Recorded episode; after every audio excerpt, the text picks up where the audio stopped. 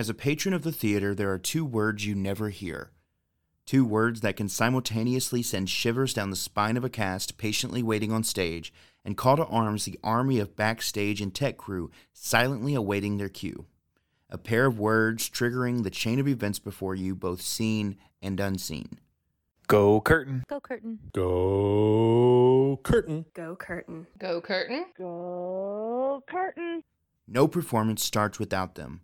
But before the show begins, before the cast deliver their first line, before the lights come up, even before those two powerful words can be whispered, hours and hours of hard work was poured out. On this podcast, I'm going to peel back the curtain and take you into what it takes to entertain. Through interviews with the people that come together to put on one crowd pleasing show after another, this is the Stage Company Podcast, and I'm your host, David Smith.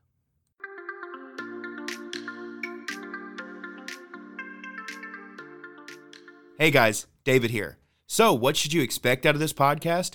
Honestly, expect to walk away knowing so much more about the stage company of Poplar Bluff.